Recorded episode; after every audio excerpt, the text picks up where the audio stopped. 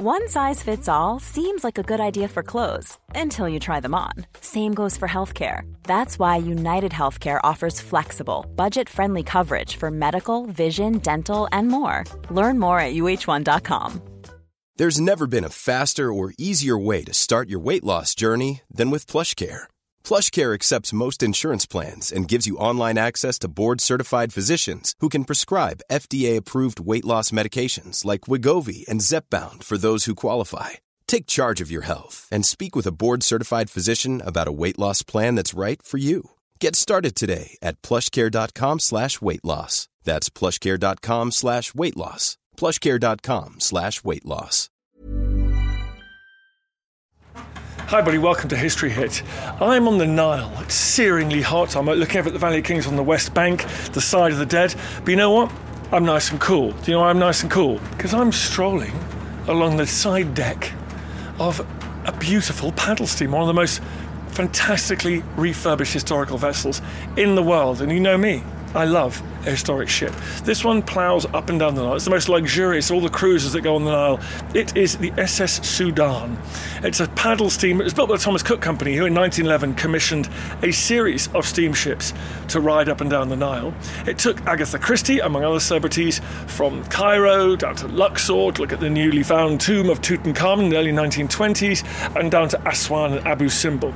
It was while Agatha Christie was on the ship in 1931, she was with her husband Max Mallowan, that she decided it would make the perfect setting for one of her fabled murder mysteries. And it was a bit like a big English country house, really. You're stuck with loads of posh people in a very intense environment with no escape, and sure enough, Poirot finds himself on board and he solves the ensuing murders. Sorry about that spoiler, folks. In this episode of Dance History, I'll be talking to someone who, like Agatha Christie, is a national treasure. She's the one and only Lucy Worsley. You've heard her on the podcast before. You've seen her on TV before. You've read her books. She's the best. And she has now got a new project out all about Agatha Christie. And so I thought this would be the ideal place to come record an introduction, fly out to Egypt, and give her the opening that she definitely deserves. So, will I go and enjoy a little pink gin on the upper deck of the paddle steamer Sudan? You can listen to my interview with Lucy. Enjoy.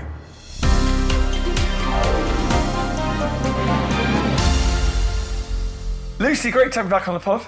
Thank you for having me. What is going on? Why Agatha Christie? When I saw Lucy Worsley's next big project, Agatha Christie, I'm like, okay, fine. Why? Oh, really? Yeah. Well, to me, it made perfect sense because because I like a difficult woman. Me, I like somebody who's got layers and complexity, and also I've enjoyed her work over the years, but. I think she's a fascinating person for how long she lived, how much of history she experienced, and what effect that had on her life. And you know, actually, I'd written about Jane Austen previously and Queen Victoria.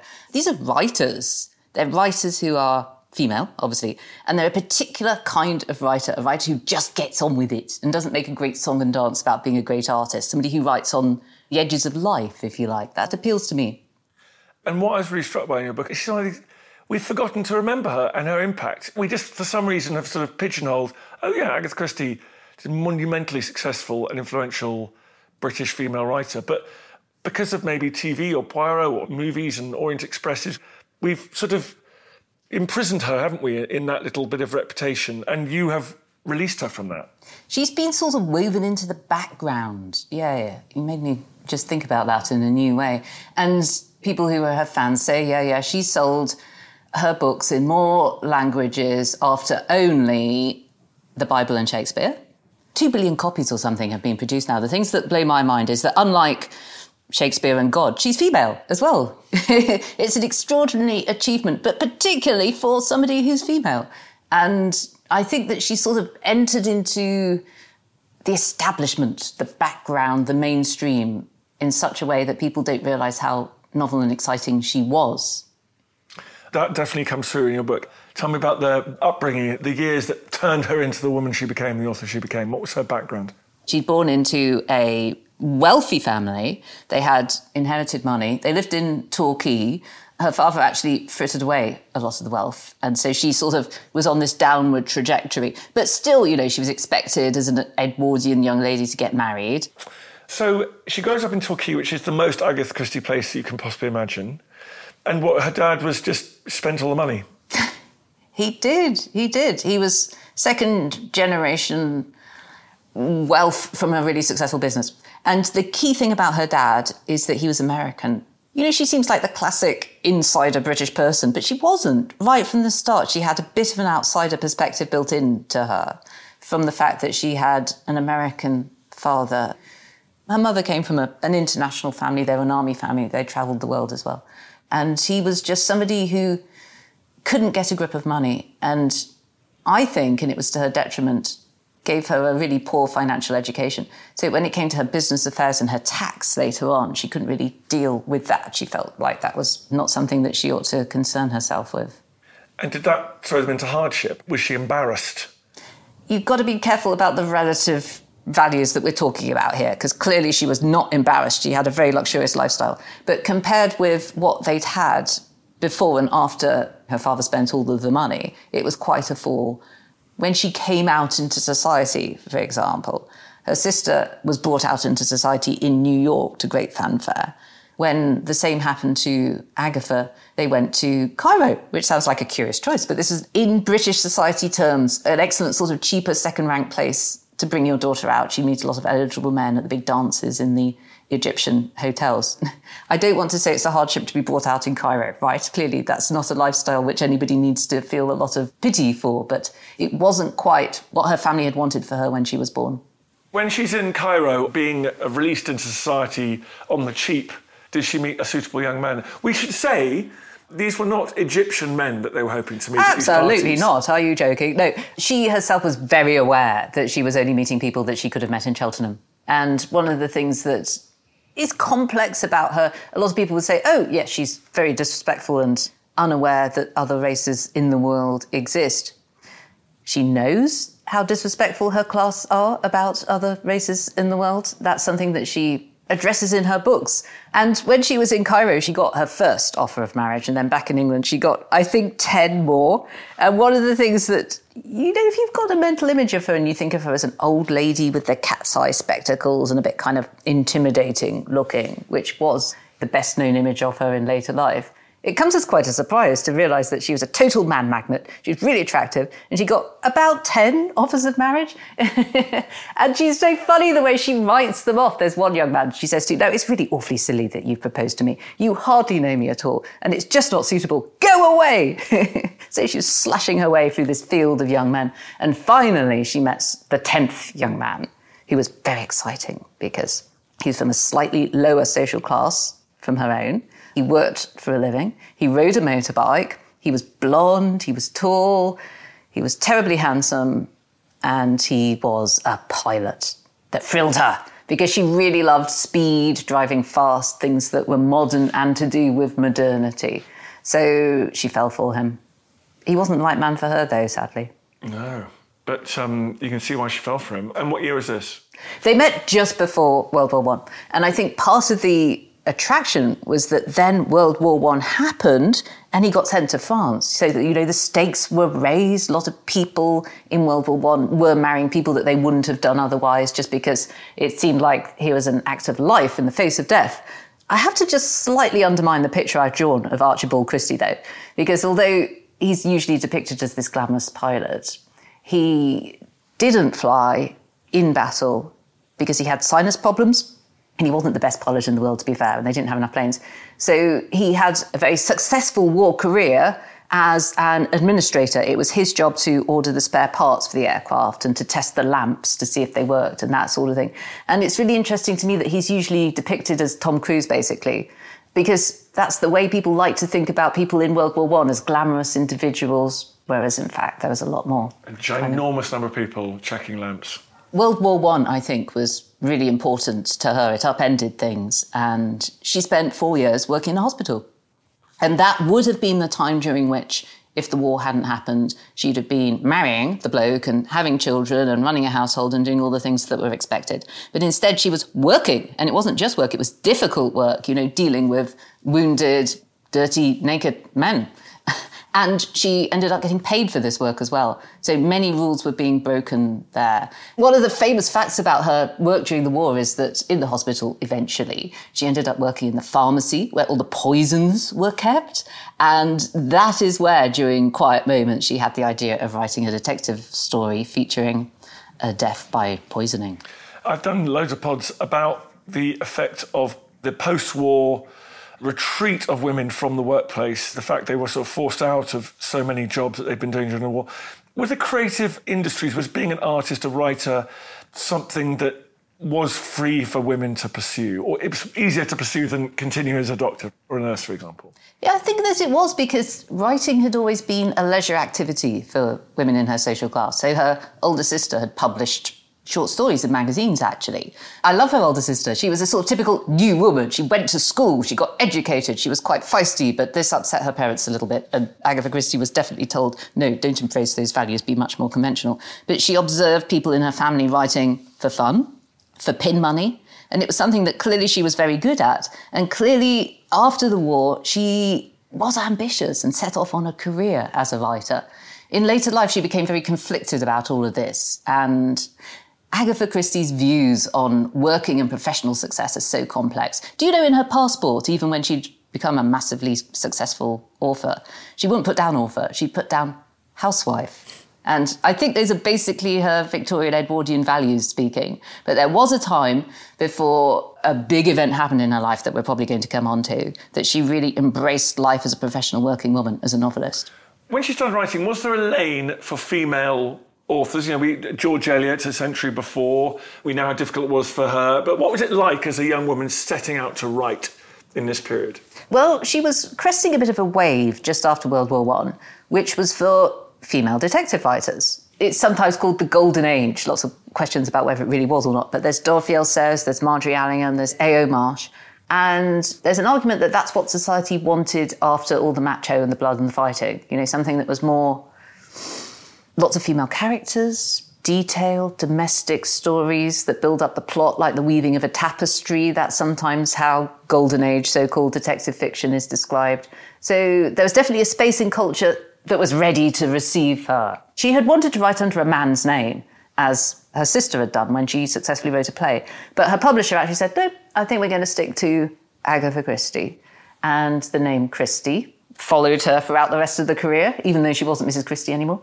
And it became associated with a particular kind of writing, the crime writing. But actually, she was ambitious as a writer. She wanted to write other things in the way that Conan Doyle did as well, but only people wanted Sherlock Holmes from him. Later on, after her mental illness in 1926 and the sort of intrusion into her privacy that that created, she did write books that were more personal, that weren't detective based, and that were under the name of Mary Westmacott the name Mary Westmacott was kind of related to names in her family. There were Wests in her family. She'd originally wanted to call herself Martin West, I believe. It was a kind of a smorgasbord of names that had some meaning to her. And these are a key source because people close to her said some of the heroines in these stories are basically Agatha herself. Just quickly, since I've got you and you're a great expert on these things, it reminds me when Queen Victoria put on the census that Albert was the head of the household. Yes. Why is it so difficult for a woman, a hugely successful woman, to admit that she's a writer? What is that? Well, you'd pay a price for it socially, I think. Other people would judge you negatively for it at the time. And it's still not easy. Uh, there's this vexed question of if you ask a woman how she spends her time, you've got to be really careful how you ask so you're not passing any judgments. Do you work? Do you not work? Are you a stay at home mom? You know, it's still an area we haven't sorted out. No one has to ask Lucy how she spends her time. Everybody knows that. So the war comes to an end. What's the breakthrough? What's the big moment? Her first big hit was The Mysterious Affair at Styles, which was a slow burn, actually. It took a long time for any publishers to pick it up. But when they did, it was immediately pretty successful. And she'd already started writing her second book by that point. She got into a stride. She started turning out lots of different books in lots of different genres until we get to 1926 when she publishes one of the greatest books ever. It's The Murder of Roger Ackroyd. I don't like to say it transcends genre because that implies that genre is less good than other forms of writing, but it is one of the greatest detective novels ever. Do you know the secret of the plot? I don't know anything about it at all. Well, There's a great dispute when you're talking about Agatha Christie about whether you should reveal the secrets of the plot, right? Well, I agree, yeah. That might spoil your pleasure in reading the book. But there's another argument, which is that if you privilege that, it means you can't discuss her work in a sort of literary critical way. And that means that people put her back into that middle brow commercial box. Right, when you talk about Dickens, everyone goes, you know, at the end he gets his head chopped off. I mean, Exactly, yeah. yeah. Okay, well then let's Yeah. share the plot. it's an unreliable narrator. It's one of Oh, the it's one of her notorious Christie tricks, of which there are many. And one of the ways in which she keeps tricking us is that she plays the same trick again. And you think, no, she can't be doing this, but she does. That's very cool. And that enjoys big success. It does. And it creates this wonderful reputation for her as a woman who's unbelievably good at thinking up deceptive, tricky things. And she gave a newspaper interview that to me seems really significant. Firstly, that she was giving a newspaper interview. She'd become a figure of public interest. And in it, she said, No, I could never give up my life of crime. Even my little daughter won't distract me from this career that I've got. And hats off to her from my point of view, but that is so unfortunate in the light of what's about to happen next in her life story. Is it accidental that the year that she starts to enjoy that big success, she also has a, a bit of a breakdown? Well, her mother dies. I think there are indications that things are already going a bit wrong in her marriage. And that summer, her husband leaves her, basically. And I can't believe this is controversial, but it is. I believe that she suffers a severe episode of mental illness. But in ever so many books today, and in all the newspapers at the time, you would read that that's not what happened. She disappeared. She notoriously disappeared for 11 days. And people at the time said that she'd done it to frame her cheating husband for her murder. I mean, it's a good story, right? But it's kind of tragic when you believe, as I do, that she was suffering from mental illness and that she went away because she'd had suicidal urges. She was worried about that she might harm her daughter and that she'd gone away to escape from normal life in order to recover. There are two completely opposing views of what happened during these notorious 11 days. One of them involved imputing bad motives to her. The other view is, which I share, which is that this was mental illness. It stares us in the face. Nobody wants to talk about it then. Nobody wants to talk about it now. So her personal life, she had these tragedies. Is there something weirdly about success in the creative arts as well? Like actually sometimes we see it with so many singers and artists and writers. When you reach this moment of supposed apotheosis, you feel so hollow and empty. Do you think there's something going on there as well? You can see in her case that there was a sort of perfect storm of things going on. She'd become a celebrity. Writers were becoming celebrities in the 1920s. People were interested in their lives in a way, they, they were being commodified in a way they hadn't been previously. She'd also become a detective novelist. So there's that whole expectation that she was tricksy. She was also a working woman, very bad, neglecting her child. And so there were lots of reasons that were sort of there in the background for people to impute bad motives to her. And the 1920s interest me as a period when mental health in general was starting to be talked about because there'd just been World War One. People were horribly familiar with concepts of shell shock and that sort of thing. And a lot of other nurses, and this is academic research that I had access to that I'm really grateful for. There are a lot of other nurses who'd served in World War One. Christine Hallett is the historian of this. Were suffering from shell shock too, in ways that it was hard for society to understand because they weren't on the front line and they weren't men. So there was this sort of difficulty in talking about mental health for females that I also think you see people's thoughts about that being expressed in their feelings towards the famous disappearance of Agatha Christie. She gets divorced, does she? She does. Yes, Is, is that divorced. unusual? It was. By this time, she had become a professional novelist, so she'd entered a more rackety social class than her own. It was difficult for her. She was deeply pained by it. But she was a really progressive person in the sense that people just don't get this about her. She loved fast cars. She loved surfing. After her mental health episode, she underwent um, psychoanalysis. So she was in many ways at the forefront of society. And her husband sort of forced her into getting this new kind of divorce. It was called a Brighton Quickie. And the law had just been changed so that Agatha could bring the divorce but the woman he wanted to leave her for wouldn't come into it. So he went off to a hotel and he paid a witness to observe him in bed with a sort of paid accomplice, if you like.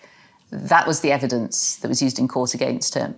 And Agatha was asked by the legal system, there's no shifty business going on here. And she had to lie. She was forced by the situation to lie and say, yes, yes, this is all above board. My husband's a swine because he went off and took a woman to a hotel when that wasn't the case at all. Well, it was, but that's not why he wanted the divorce. He'd fallen in love with someone else. That sounds really very bonkers well, there's this gradual, really interesting history of the way that the divorce system sort of loosens up within her lifetime. And even in Agatha's lifetime herself, she grew up with a Victorian model of marriage where there was the man and the woman, and the man was out in the world, and the woman was staying at home. I'm massively oversimplifying. But what she sought was a 20th century model of marriage, a companionate model of marriage, where the two people were partners. And that's not what she got in her first marriage. But joyfully and wonderfully, and in the 1930s, she did find that in her second marriage. Companionate marriage, the new goal of the 20th century.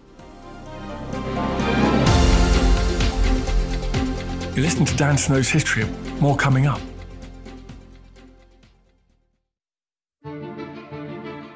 Hi there, I'm Don Wildman, the host of the brand new podcast, American History Hit.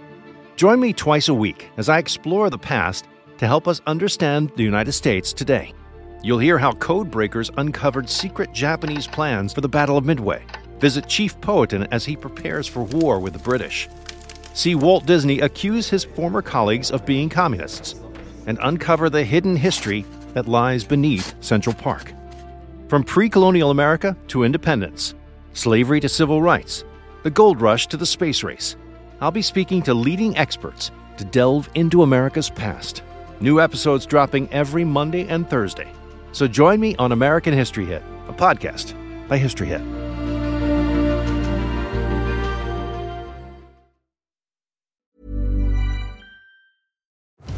Have you ever wondered if the Hanging Gardens of Babylon were actually real? Or what made Alexander so great? Join me, Tristan Hughes, twice a week, every week on the Ancients from History Hit, where I'm joined by leading academics, best selling authors, and world class archaeologists to shine a light on some of ancient history's most fascinating questions, like who built Stonehenge and why? What are the Dead Sea Scrolls and why are they so valuable? And were the Spartan warriors really as formidable as the history books say? Join me, Tristan Hughes, twice a week, every week on the Ancients from History Hit, wherever you get your podcasts.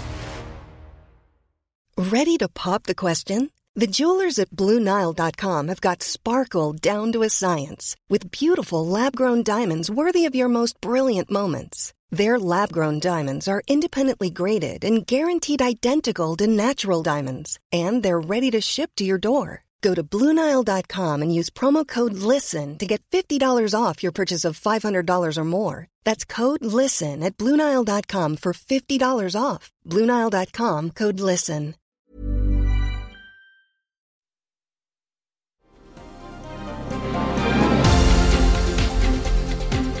So she's now single. How old is she at this point after divorce? Uh, 30. She's in her late 30s. Late she's 30s. late 30s. She's a late child. 30s. She's absolutely a baby. She's starting out. and does that change her life? Well, like many British women from the middle to upper classes in the 20th century, she decides, right, I need a new life. Where will I go? I will go to Asia. And she sets off by train to visit the archaeological site at Ur in Iraq. And these are British mandates, sort of effectively part of the British Empire. So people there can sort of travel and.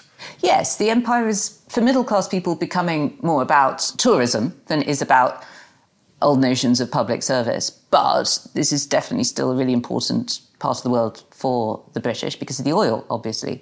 So the archaeologists who are working there are sort of embedded in other aspects of the British Empire, like Gertrude Bell, like a woman called Katharine Woolley, actually, who was an archaeologist. She decided that this is where she would find her best self.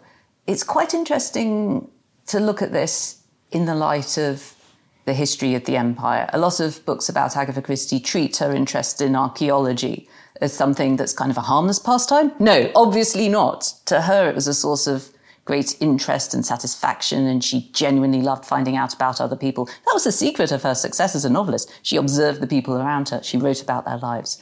But this business of archaeology was clearly mixed up with the business of imperialism. Also gives one of the flavours that we associate with her writing of affluent, slightly eccentric people gather in a slightly exotic location where they're sort of vaguely cut off. I mean, there's something well, what really interests her is domesticity. She likes families. She likes people who live together in a place. So she has a small group of people and she can really go into their motives and their characters. So she replicates that on a boat, in a hotel, in an archaeological encampment. She'll find two things. She'll find domestic situations anywhere and she will find darkness at their heart. She has a very dark view of the world.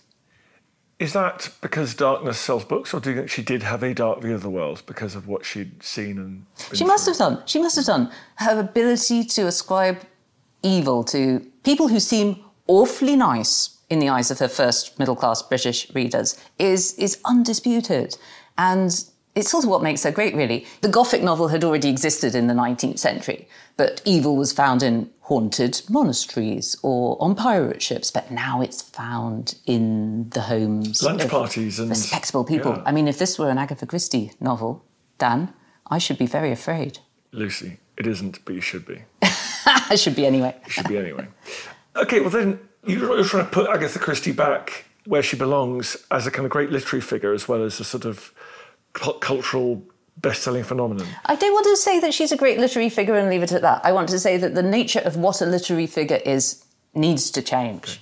A lot of people learning about literature at university in the 1920s would have learnt about James Joyce and the modernists, you know.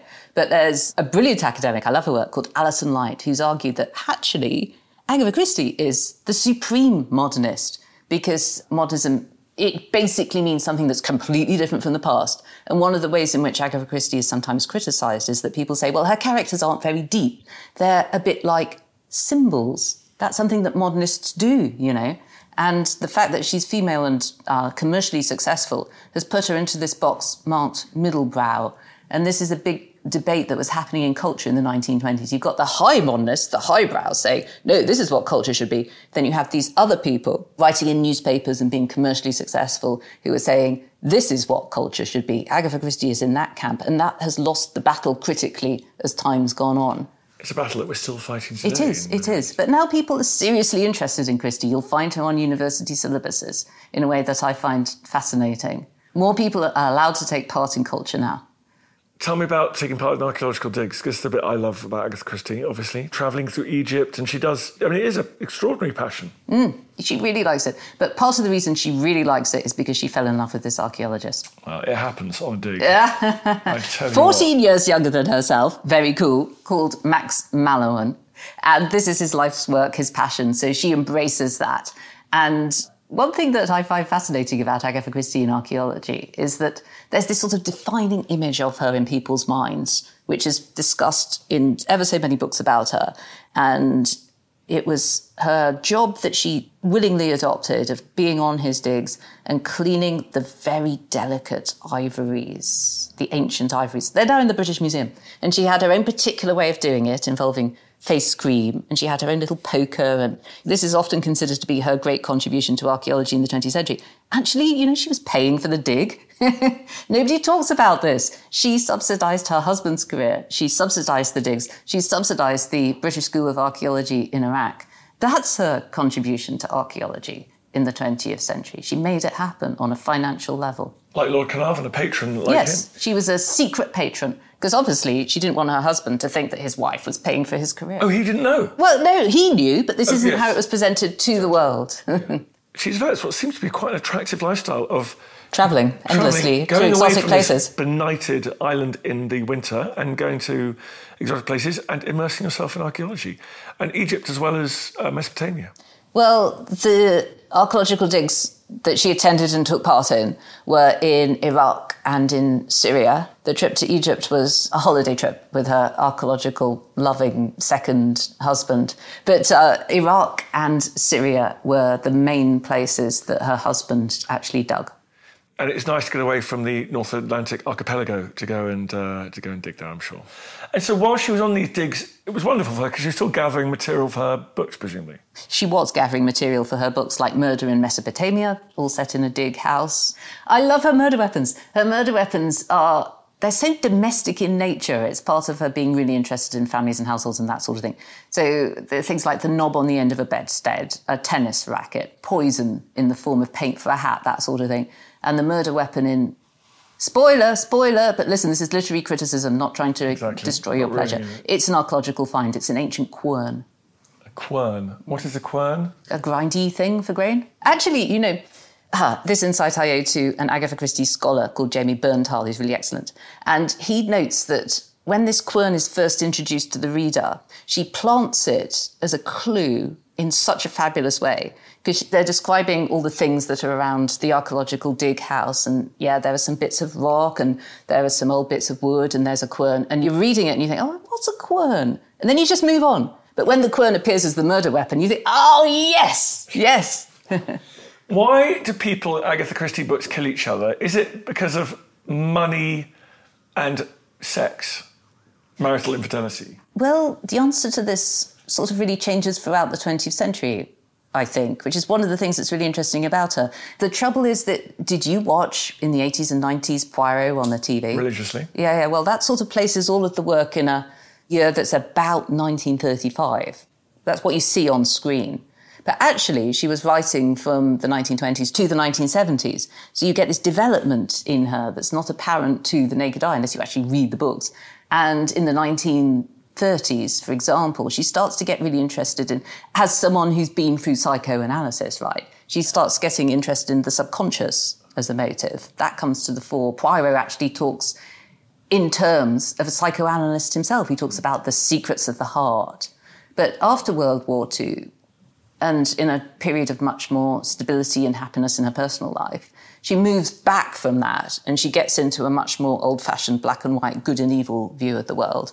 And by the end of her life, she really thinks that what motivates people is this discrete thing called evil. And she's not at all on side with British culture's later 20th century sort of more understanding view that maybe the murderer had a difficult childhood. She hates that. That's not for her.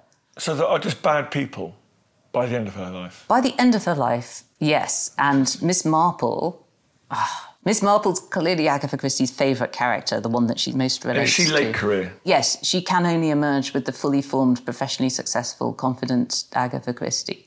And by the end, Miss Marple, the fluttery old lady, and this is a brilliant example of the way Agatha Christie flips stereotypes.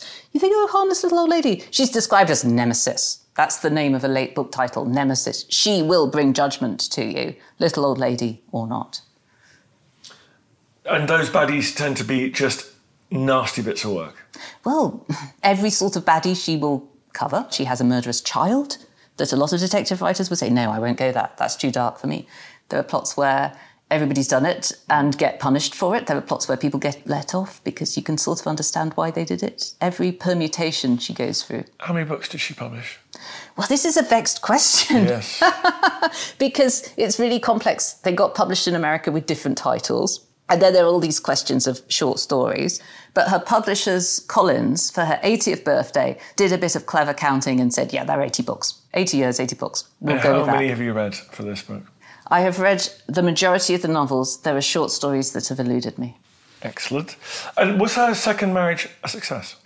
Yeah, it was in a way in a way that interests me because I think that when they entered upon it in the 1930s, they were entering upon something that maybe her friends in the hospital had wanted in World War One, but it hadn't been widely acceptable. By the 1930s, companionate marriage was a thing. This is the way that people were more widely considering marriage. But after World War Two, the model changed again and a more sort of romantic view of marriage came in where it was going to be a lifelong passionate bond between two individuals who'd be all in all to each other and I don't think that's what Agatha Christie and Max had. They had a slightly earlier model of marriage. That Who was does, really- Lucy? Who does?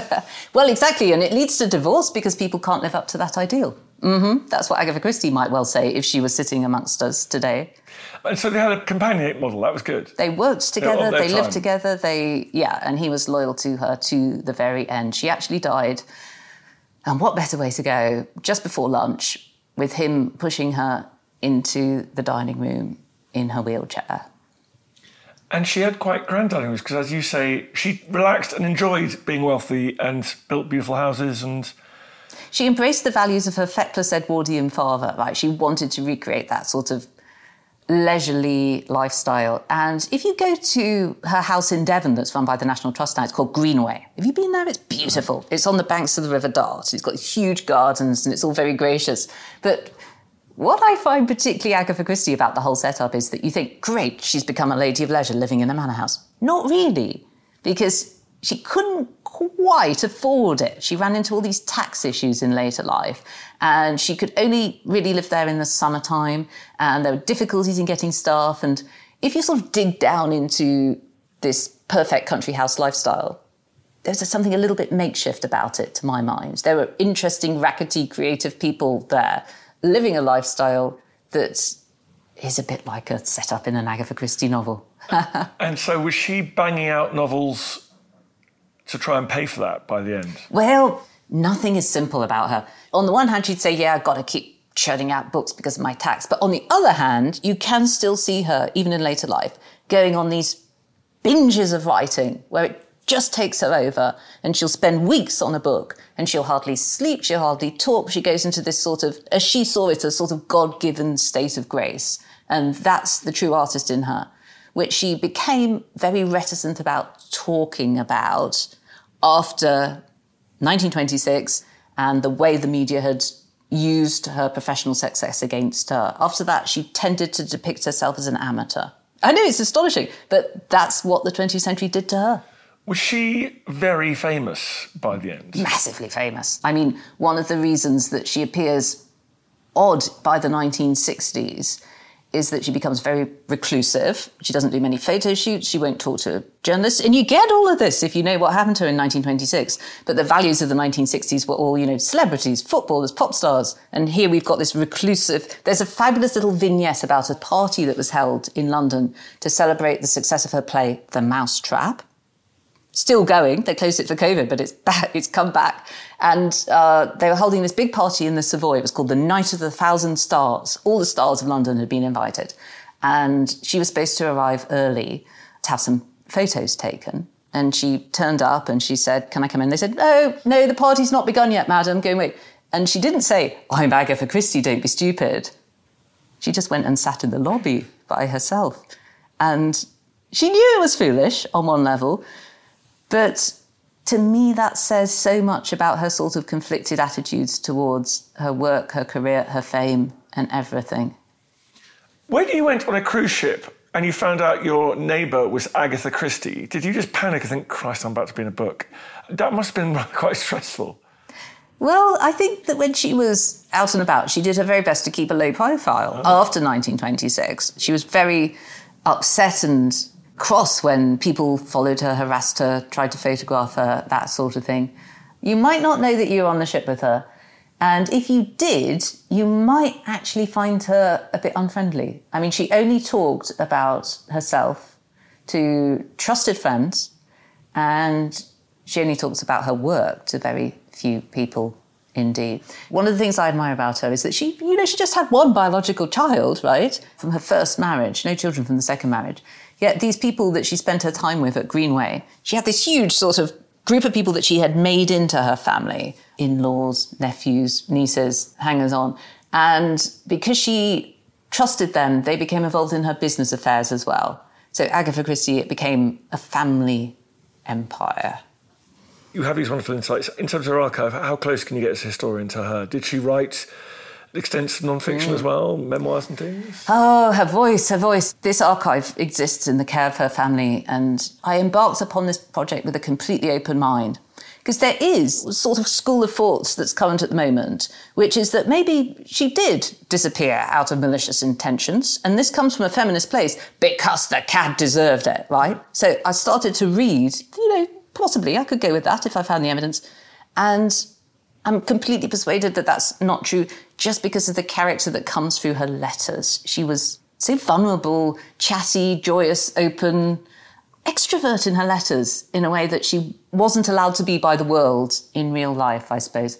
Her letters to her second husband through this whole tumultuous summer where she realized that she was actually going to marry a man who was quite a lot younger than her, who had no money, who was socially inferior to her, but she's to do it anyway. They're just so exciting to read, partly for the joy of it and partly for the vulnerability that she expresses then.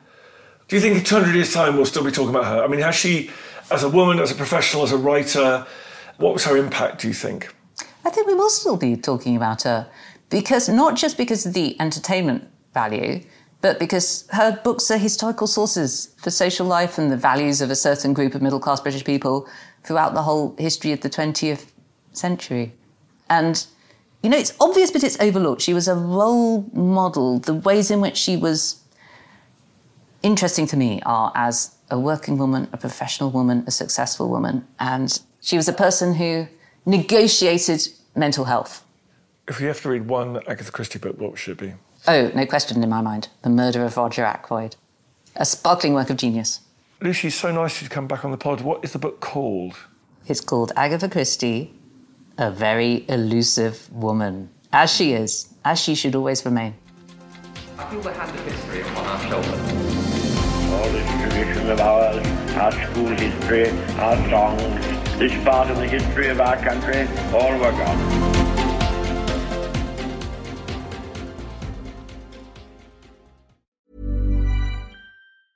Hi, I'm Daniel, founder of Pretty Litter. Did you know cats tend to hide symptoms of sickness and pain? I learned this the hard way after losing my cat, Gingy. So I created Pretty Litter, a health monitoring litter that helps detect early signs of illness by changing colors, saving you money and potentially your cat's life. Pretty Litter is veterinarian developed, and it's the easiest way to keep tabs on your fur baby's health right at home. Go to prettylitter.com and use code ACAST for 20% off your first order and a free cat toy. Terms and conditions apply. See site for details. Hey, it's Paige DeSorbo from Giggly Squad. High quality fashion without the price tag? Say hello to Quince. I'm snagging high end essentials like cozy cashmere sweaters, sleek leather jackets, fine jewelry, and so much more. With Quince being 50 to 80% less than similar brands. And they partner with factories that prioritize safe, ethical, and responsible manufacturing. I love that. Luxury quality within reach. Go to quince.com slash style to get free shipping and 365 day returns on your next order. Quince.com slash style. Thank you for listening to this episode of Dan Snow's History Hit. Please follow this show wherever you get your podcasts. It really helps us, and you'll be doing us a big favour. Don't forget, you can also listen to all of these podcasts ad free and watch hundreds of TV documentaries when you subscribe at historyhit.com slash subscribe. As a special gift, you can also get your first three months for just £1 a month when you use code Dan Snow at checkout.